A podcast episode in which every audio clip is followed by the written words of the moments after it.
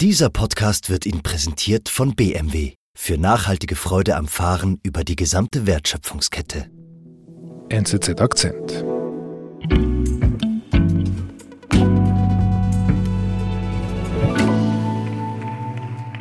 Kiitokset kollega Urban Crespo ja sitten varapuhemies edustaja Eeva Kaili. Thank you, President and colleagues.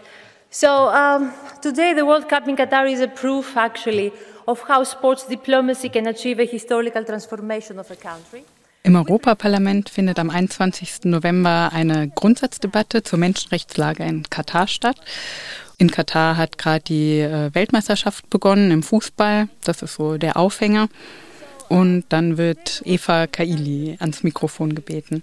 Mhm. Sie ist eine griechische Sozialdemokratin und Vize, damals noch Vizepräsidentin des EU-Parlaments. I alone said that Qatar is a frontrunner in labor rights, abolishing kafala and reducing minimum wage, despite the challenges that even European Und sie lobt dann Katar in den höchsten Tönen, spricht von Sportdiplomatie, die hier Erstaunliches erreicht hätte, nennt Katar ein Vorbild in Arbeitsrechten, betreibt so ein bisschen Whataboutism, ist ja auch bei europäischen Firmen nicht besser, beschuldigt dann alle noch die, die sich mit Katar abgeben würden oder mit Katar reden, dann gleich Korruption unterstellt wird und dass eigentlich niemand das moralische Recht hat, sich über Katar aufzuregen. We can help each other to overcome the shortcomings. They achieved the impossible already. Thank you. Die Rede ist dann zu Ende, der Applaus bleibt aus. Zumindest ihre Parteifreunde von den Sozialdemokraten runzeln die Stirn, man wundert sich ein wenig, warum auf einmal so viel Lob über Katar zu hören ist. Man gibt dem Ganzen aber auch keine größere Bedeutung. Also es geht einfach erstmal so unter. Und dann drei Wochen später sitzt Eva Kaili in einem Hochsicherheitsgefängnis in Brüssel wegen Verdacht auf Korruption. Die Griechin Eva Kaili hat in den letzten Jahren eine steile politische Karriere hingelegt. Nun wird sie zum Gesicht eines Korruptionsskandals, der die EU noch länger beschäftigen wird, sagt Auslandredaktorin Elena Panagiotidis. Wer ist denn Eva Kaili? Eva Kaili ist eine Griechin, eine griechische Sozialdemokratin. In Griechenland selber kennt man sie auch sehr gut. Sie ist dort sowas wie ein Star. Mhm. Sie ist noch recht jung, heute 44. Sie kommt aus Nordgriechenland, aus der Hafenstadt Thessaloniki. Und mhm. sie ist schon recht früh in die Politik eingestiegen, also in den Anfang 20 in den Stadtrat von Thessaloniki gewählt. Sie wurde dann auch gleich von Zeitungen als die schönste Stadträtin Griechenlands so. betitelt. Und ihr Aussehen spielte auch von Anfang an eine enorm große Rolle. Also sie ging dann noch zum Fernsehen. Beim privaten TV-Sender Mega TV war sie Moderatorin. Mhm. Da kannten dann auch die Medien kein Halten mehr und nannten sie irgendwie sexiest Newsreader in the world und lauter so ihr, ihr Aussehen war dauernd ähm, ein Thema. Mhm. Und so wurde sie eben zum Star, wie du gesagt hast. Sie wurde zum Star, genau. Okay. Ja, also man muss auch sagen, vielleicht nicht nur wegen ihres Aussehens, das hat sicher geholfen, aber sie war auch sowas wie eine Hoffnungsträgerin, einfach weil sie jung war, eine Frau war in dieser sehr von Männern dominierten griechischen Politik. Mhm. Und so kam sie dann schon 2007 ins griechische Parlament für mhm. die Sozialdemokraten als damals jüngste Abgeordnete. Mhm. Und 2014 kam sie dann ins Europaparlament. Das war ja keine einfache Zeit damals. Ne? Also Griechenland stand im Fokus der Schuldenkrise mit der EU. Genau, also spätestens ab 2010, als dann der Finanzskandal sich endgültig Bahn brach und die Griechen mit allerlei Vorurteilen in Europa konfrontiert wurden. Und da setzte sie sich dann in Interviews vor allem sehr gegen die, gegen die Vorurteile von den faulen Griechen ein, die alle notorische Steuerhinterzieher sind. Und sie sagte damals, der Fehler sei im politischen System zu suchen, es gebe halt viele korrupte Politiker. Hm, okay. Wie kam sie dann ins EU-Parlament? Also sie hatte dann zunächst ihren Wahlkreis verloren oder musste sie an einen Mann abtreten, aber setzte dann ihre politische Karriere fort im EU-Parlament, in das sie 2014 gewählt wurde. Und dort hat sie sich vor allem mit Wissenschaftsthemen beschäftigt, hat Kryptowährungen propagiert. Sie hat sich auch großen Respekt erarbeitet, also galt auch dort als Hoffnungsträgerin, als junge Frau, die digitale Themen voranbringt. Okay. Einfach ein junges, frisches Gesicht. Also eigentlich kann man sagen, politisch läuft es eigentlich ziemlich gut für sie.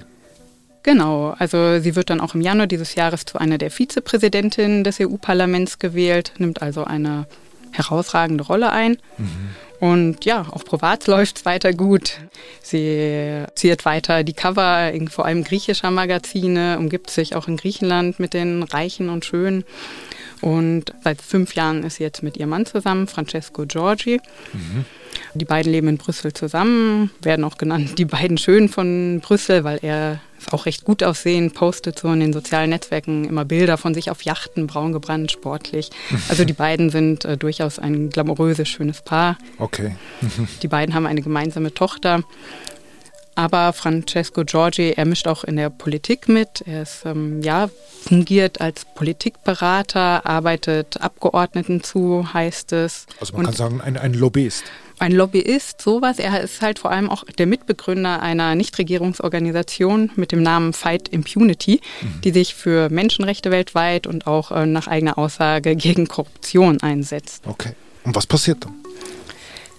Wir wissen nicht ganz genau, wann Eva Kailis Interesse für Katar einsetzt. Aber was man weiß, ist, dass Katar seit Jahren eben in das Aufpolieren seines Images setzt, bereits seit der WM-Vergabe. Mhm. Katar setzt dafür auch auf renommierte PR-Agenturen. Mhm. Dabei scheint auch Eva Kailis Mann, Francesco Giorgi, eine Rolle gespielt zu haben. Und das macht er mit seiner NGO eben ganz subtil. Mhm. Aber das ist ja eigentlich eine Antikorruptions-NGO, hast du gesagt. Eine Antikorruptions-NGO, Menschenrechte generell. Und sie kritisieren dann auch, wie es Menschenrechtsorganisationen so tun, eben die Lage in Ägypten, in Saudi-Arabien. Sie attackieren das iranische Regime. Mhm. Was aber wiederum auffällt, für Katar machen sie gute Stimmung, loben dort die Fortschritte, was dort nicht alles erreicht werden sei. Mhm. Okay, also es ist quasi ein bisschen ein äh, verdecktes Mäntelchen, diese NGO. Genau, sie machen halt mehr oder weniger subtil Werbung für Katar, das so viel besser dastehe als die Nachbarländer. Mhm. Und ja, irgendwann beginnt sich dann auch Eva Kaili öffentlich für Katars Interessen einzusetzen. Mhm. Wie zeigt sich denn das? Das hat sich vor allem im letzten Monat sehr deutlich gezeigt. Also es war zum Beispiel eine Reise einer EU-Delegation nach Katar geplant. Mhm die aber von Katar dann im letzten Moment abgesagt wurde. Mhm. Man vermutet, dass sie vielleicht nicht so viele kritische Stimmen hören wollten. Und diese Kritik hatten sie aber von Eva Kaili nicht zu befürchten und die ist dann kurzerhand alleine gefahren. Aha, die hat einfach so einen Solo-Trip. Die hat einen Solo-Trip gemacht. Sie postet Bilder in den sozialen Netzwerken, wie sie sich da mit Emirs und Regierungsmitgliedern von Katar trifft. Sie sagt dann auch, sie repräsentiere 500 äh, Millionen Europäer hier. Mhm. Und dann reist sie zurück. Und dann eben passieren zwei Dinge. Zum mhm. einen diese Rede im EU-Parlament in Straßburg, die wir am Anfang gehört haben, mhm, wo mhm. sie eben Katar über den grünen Klee hinaus lobt. Und dann noch Ende November findet eine Sitzung im Innenausschuss des EU-Parlaments statt, wo es um die Liberalisierung, also eine Erleichterung der Visapolitik für Katar geht. Okay. Und dort ist Eva Kaili kein Mitglied und sie schmuggelt sich sozusagen hinein. Also vermutlich hat sie jemand vertreten, was legitim ist, aber wie andere Politiker dann aussagen, hat sie weit hinten gesessen, hat, wo eigentlich die Mitarbeiter sitzen, hat sich fast wie ein bisschen versteckt und stimmt dann eben für Katar. Okay, also sie hat sich quasi ja inkognito in eine eigentlich in eine Sitzung hineingeschmuggelt, wo sie eigentlich nicht zugelassen wäre und hat für eine recht markante Änderung in der Visapolitik mit den Katar gestimmt. Ganz genau. Okay, also doch ein krasser politischer Akt. So kann man das bezeichnen. Okay. Und das fällt niemandem auf? Also in der Öffentlichkeit ist das zunächst untergegangen, hat keine besondere Beachtung gefunden.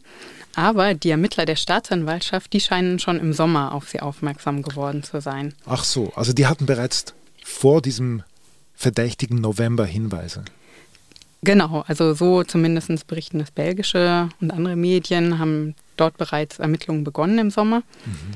Und eben kam wohl der Verdacht auf, dass sich Eva Kaili von Katar hat bestechen lassen. Mhm. Um was genau zu tun? Ja, um eben die Interessen Katars zu vertreten, um Werbung für das Land zu machen und wahrscheinlich auch eben solche Dinge wie Visaerleichterungen, vielleicht konkrete Vorteile für Katar rauszuhandeln. Korruptionsskandal. Der Golfstaat Katar soll mit Geld und Geschenken mehrere Abgeordnete des. Ja, und dann wird am, am Freitagabend, also am 9. Dezember, wird Eva Kaili verhaftet. Mhm. Wegen Verdacht auf Korruption und Geldwäsche. Ermittler fanden in ihrer Wohnung Säcke voller Bargeld. Und wie es dann die Medien beschreiben, in ihrer Wohnung in Brüssel werden Säcke voller Bargeld gefunden. Echt? Ja, also es muss sich um sehr viel Bargeld halten. Und auch Eva Kailis Vater, er wird auf frischer Tat ertappt mit einem Koffer voll Bargeld, wie er sich eben absetzt will, ein Hotel verlassen will. Mhm. Also wirklich filmreif. Absolut. Mhm. Mhm. Und ähm, ja, insgesamt wurden fünf Personen verhaftet. Eva Kaili und eben ihr Partner und noch drei weitere Italiener. Also ihr Pater ist ja Italiener. Und von diesen sind noch vier in Untersuchungshaft. Wir sind gleich zurück. Elektrische Fahrzeuge allein genügen nicht, um die umfassenden Nachhaltigkeitsziele der BMW Group zu erreichen. Deshalb investiert der bayerische Automobilhersteller konsequent in innovative Materialien und Herstellungsprozesse, ganz im Sinne der Kreislaufwirtschaft. Rethink, Reduce, Reuse and Recycle für nachhaltige Freude am Fahren.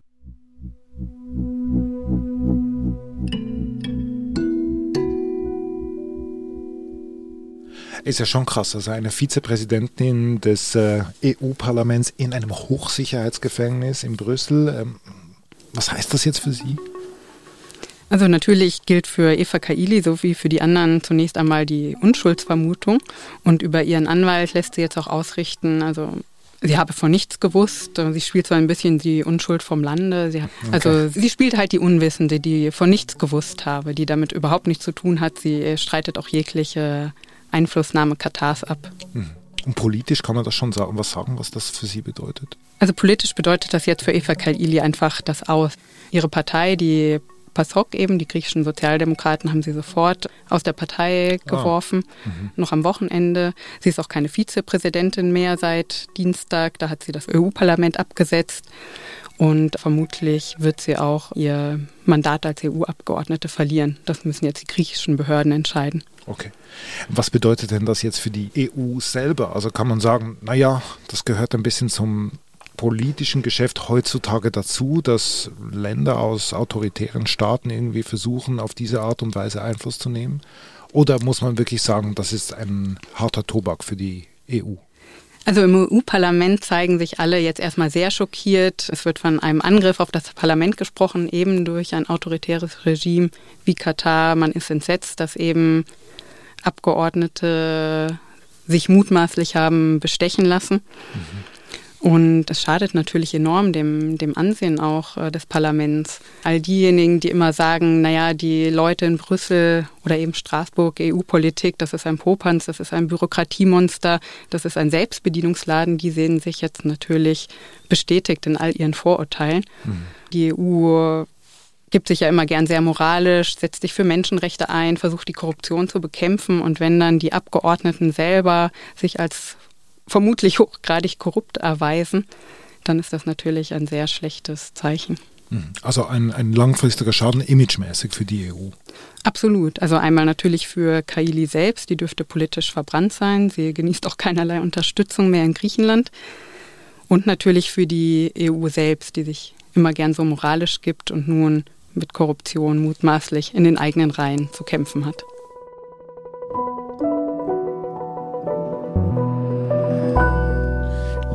Elena, du hast ein Porträt geschrieben über Eva Kaili. Den Link zum Artikel findet ihr in den Show Notes und überhaupt, wenn ihr euch zum Thema vertiefen wollt, ncc.ch slash Akzentabo. Liebe Elena, vielen Dank. Danke dir. Das war unser Akzent. Produzent dieser Folge ist Sebastian Panholzer. Ich bin David Vogel. Bis bald.